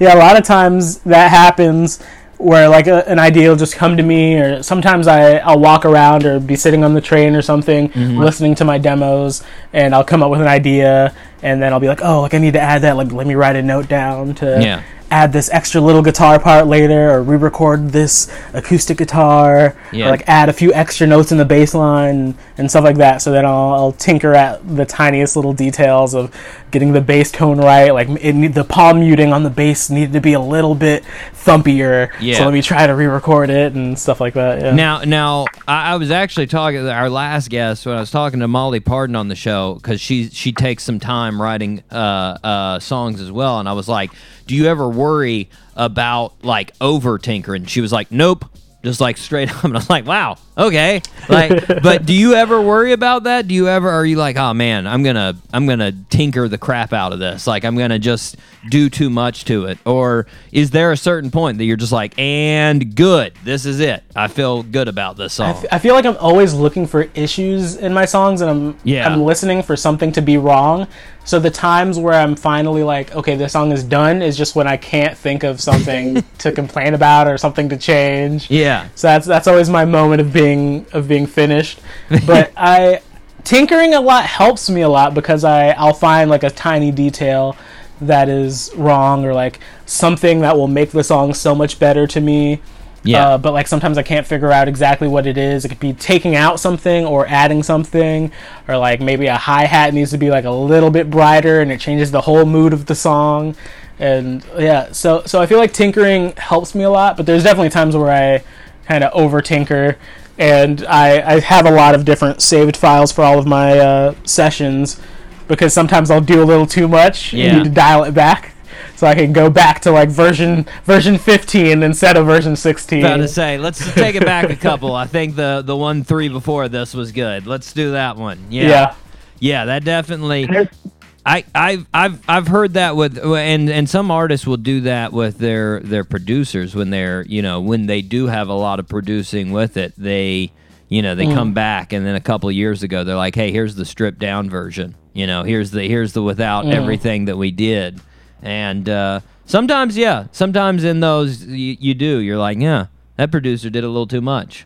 That, I think that's better yeah. without it. And but you know, it, it depends on every song. Let, let's talk about the, the newest song, the newest single, "Somebody." Um, mm-hmm. Now I feel like this is where I really get those pop punk uh, vibes on the chorus, like. It's mm-hmm. it's getting me with some, you know, A F I, some yellow card, some red jumpsuit apparatus. Shout out to the red jumpsuit mm-hmm. apparatus folks here in Florida. Um, was that was that purposeful when you started this song? You were like, I'm gonna I'm gonna pop punk this song right here, or was that more like it oozed in? You were like, yeah, this could use some pop punk. It, it it was it was there from the start. I feel like to a degree. I I was basically just sitting in my bedroom, like as I used to, yeah, and kind of feeling. The I guess the same type of feeling, but just in a different era of my life of just being alone mm-hmm. at home, working on music, not really having much to do, not going out and socializing. Yeah, and I feel like pop punk really captures that for me because I guess when I spent a lot of time listening to pop punk, that's yeah. what I was doing was just sitting at home alone. So I just thought of like kind of reinventing it, kind of doing it in the way I would I would do it now, and just the way I would approach yeah. those sort of pop punk sounds now. Yeah, and uh, yeah, it's kind of where that where that came from. But it no, was a combination of pop punk and like a lot of other things too. For sure, just kind for of sure, just like, everything mashed into one. Yeah, you you hear it like to me, and you know uh, you hear it the most in that chorus because you have that same sort mm-hmm. of that build up. Of a pop punk song yeah. where it comes crashing in and you're like, yeah, here's here's the rev up, but then you yeah, you definitely make the verses mm-hmm. something else that isn't that normal, mm-hmm. you know, isn't that normal just driving guitar riff that you know, and them doing their uh-huh. doing their thing over it. So, it's definitely uh, is that would you say that's the most like pop punk inspired song you've ever done? Yeah, I, I definitely say so. I feel like I'm I'm always drawing from different genres, and I'll draw from pop punk or like I'll draw from pop and punk, and yeah. it's kind of I always have this interesting, I guess, strange distinction of the combination of genres and how I combine them into my music. But that one was definitely one where I where where I real I've realized I guess over time that I will notice something in my music that other people might not really notice, or like I'll have a specific influence, but other people won't pick it up. Yeah. So this, uh, yeah, yeah, on, on somebody, I was like, I'm gonna really, really push for it and really like hit hard with the with the pop punk stuff. Nice. Yeah, yeah. We've I, mm-hmm. I've definitely talked about that with a couple of guests. How you know some things that some artists hear when they're inspired by a song. It'll come out way different in their music, even though that's their inspiration. And so they have this mm-hmm. like in their head, they're like, this is what I'm I'm doing here. This is my version of this. And the the, the listeners are like, really? That's what you're going for? I didn't, I didn't get that. Like, I mean, you know, the, the one that always sticks out that I use as an example is I heard uh, Van Halen talking about uh, Panama. And he was like, oh, that was just our version of, like, you know, like an A C D C song, like Back in Black. And I'm like, what? It's, like, completely different than what you're doing, man. Like, you serious? Like, but, you know, that's, I think if you put it in as hard as you, like you were saying, if you come in with it, it comes out a lot clearer like that, at least at least in mm-hmm. the uh, in the chorus. And it comes out, I love it, man. It's actually, I don't know. Thank I, you. I don't know if I can say it's my favorite, you know, song. That's, that's a fast jump since you just put it out, but. It's, defi- it's definitely it's definitely up there. Um, Thank you. Yeah. It. Well, now now with all the, the the writing, the the fifteen songs or so that you're working on, and like you said, going into sort of full album mode, do, do you see it coming out this year, or is it is it no sort of set plan? There's not there's not really a set plan. I'll, I definitely plan on finishing it this year, hopefully soon. Uh, but yeah, it's it's it's very up in the air. I feel like uh, Sub Pop is very lenient, and they just let me just do whatever I want. Kind of, they don't they're not they're never really pressuring me into like sending them music or putting out music. So I'm just kind of feeling nice. it out. But I, yeah, I'm definitely hoping this year though. I definitely want to put out some stuff uh, this summer. Very nice, very nice. So, do you have any more? Uh, singles close to, to releasing that you might put out before doing, you know, a, a bigger project, an E P or an album? Uh, I don't, I'm not sure. I, I'm definitely, uh, I de- I'm definitely gonna want to put out uh, singles, like, yeah, kind of as soon as I get them done because I'm I'm not good at sitting on music. It just feels kind of strange to me. Yeah, which is why I put out Somebody just kind of out of nowhere.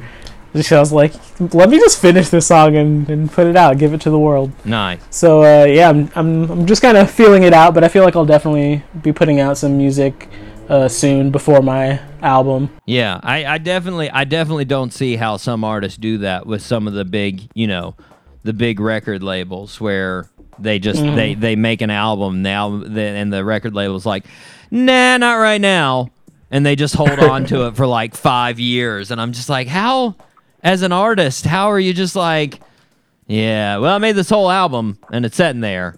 You guys can't hear it. Sorry. It's uh, maybe maybe sometime when they feel like it. It's definitely got to be tough. It's good that that Sub Pop uh-huh. let you let you do your thing for sure. Well, mm-hmm. I I noticed on the website there are, are no planned concerts yet. Like, you don't have anything listed. Now, are they in the works? Are you uh, in that that camp of I'm gonna wait until we know one hundred percent?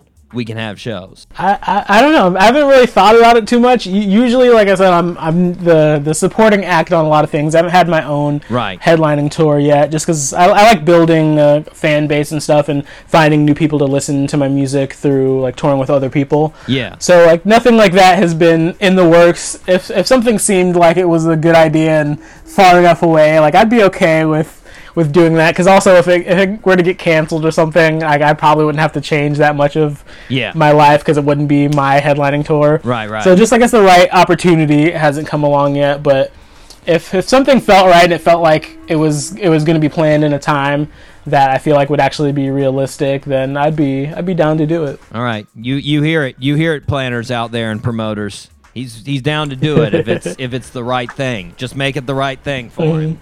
Uh, well, you know, we are up against a break, but I want to thank you for coming on the show and talking with us today. Yeah, thank you so much for having me. It was great. For sure. Listeners, you can check out all things you know on his website, Y V N O. That's without a U. That's a V. That's a V there. We're going we're going Roman. Y V N O dot M E.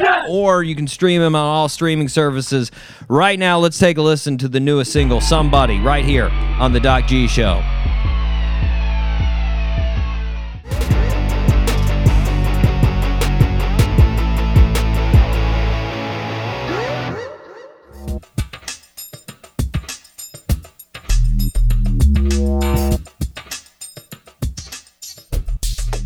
And we are back here on the Doc G Show. Don't forget, guys, you just heard the Magic City Hippies before we talked to you know. Then you heard you know Somebody. So, oh, yeah. boom. Oh, yeah. How do you like that?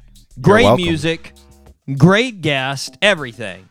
Everything. Good Sh- show. Shout out to the Magic City Hippies. Shout out to you know. Thank yes, you sir. for coming Shout on the out. show, you know. Fantastic. And, of course, listeners, we looked at the menu of Polly G's while we were listening had to Somebody's. We had, had to. to, of course. So if me and Dave go up to Brooklyn, we are either getting the hometown brisket pizza, which sorry, sorry, you know, we didn't go, we didn't go vegan. Girl, come on. We, yeah, well, that's we that's not us. If if that if it's offensive to you, we won't do it when we're with you. We will have yeah. something else. But if we're going by ourselves, we got to be honest. Probably do it.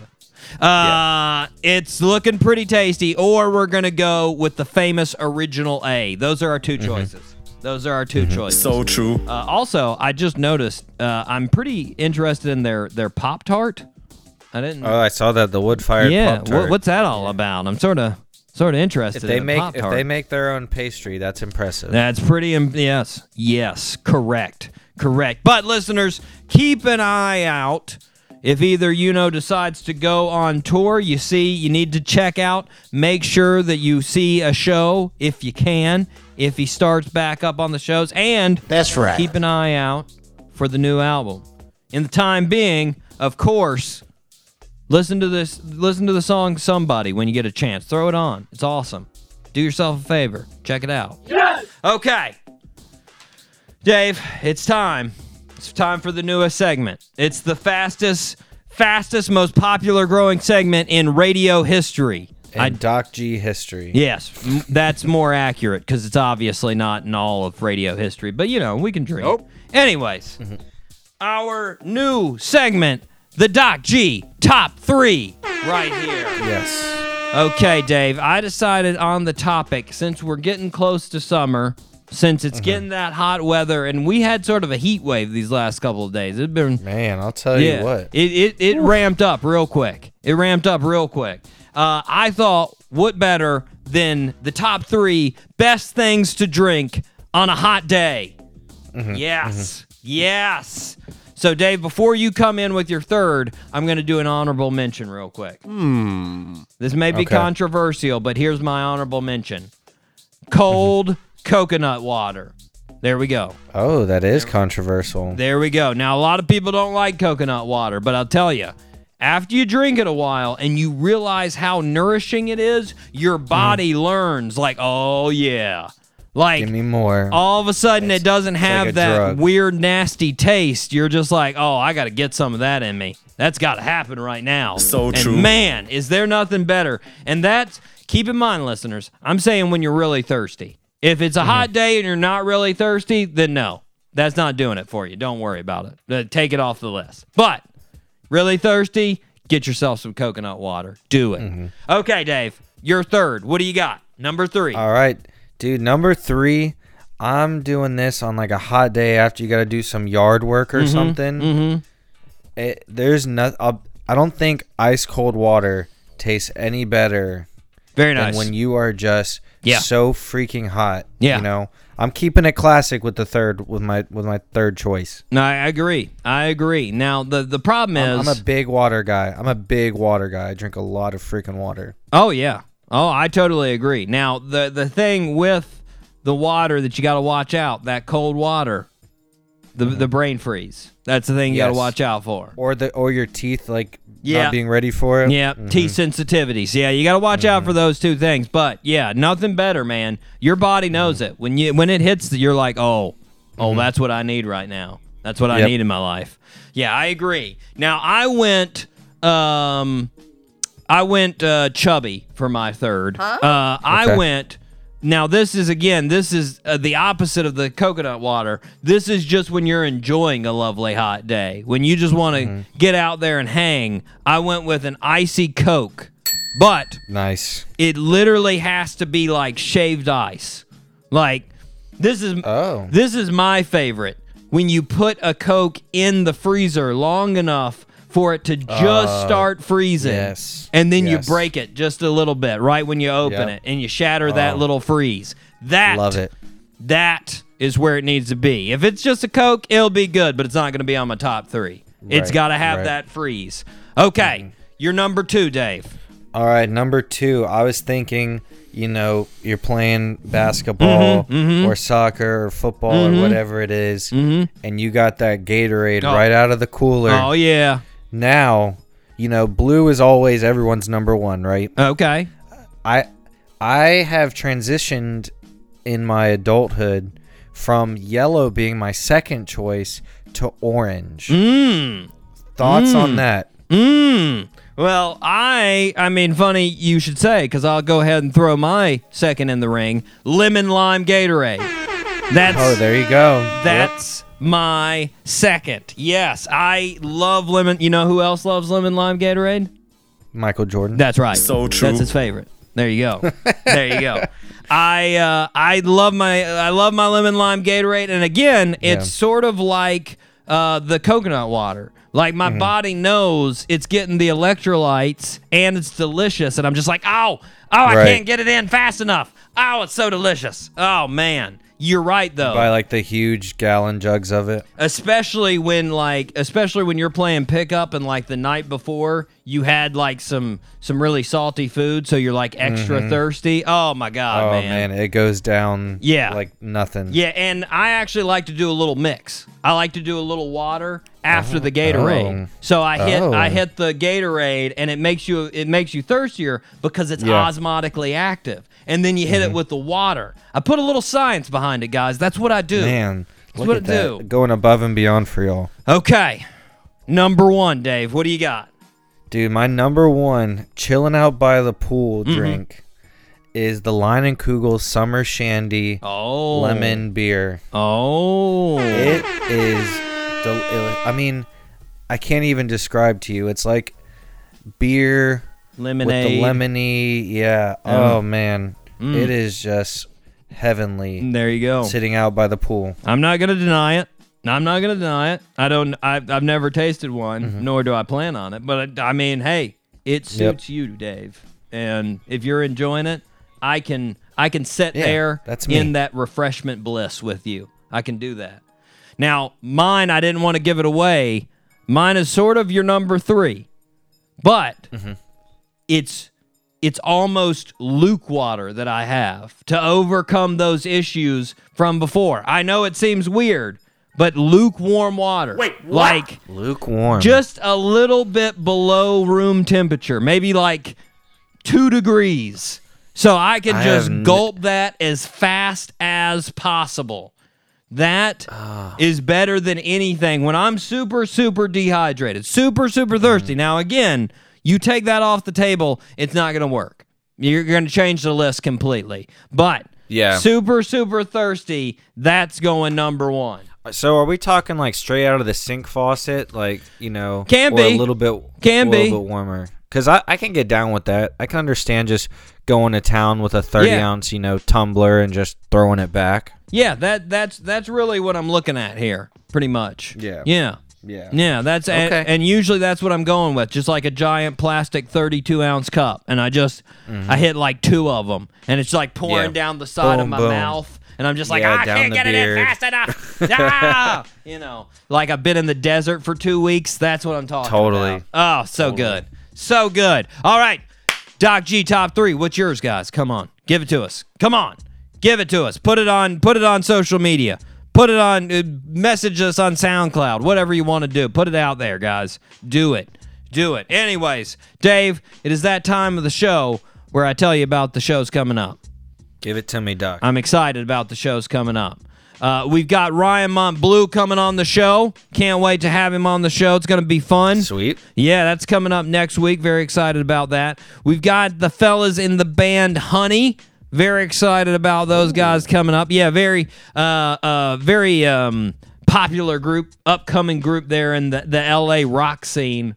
They're sort of out there with the guys in the the Weathers and uh, and Mob Rich and. Uh, Uh, Younger Hunger, all those fellows we've been talking to. They're sort of in that group. There we go. You know, nice. I'm excited to have them on there. Make me feel young and hip again like that. Yes. That's always fun.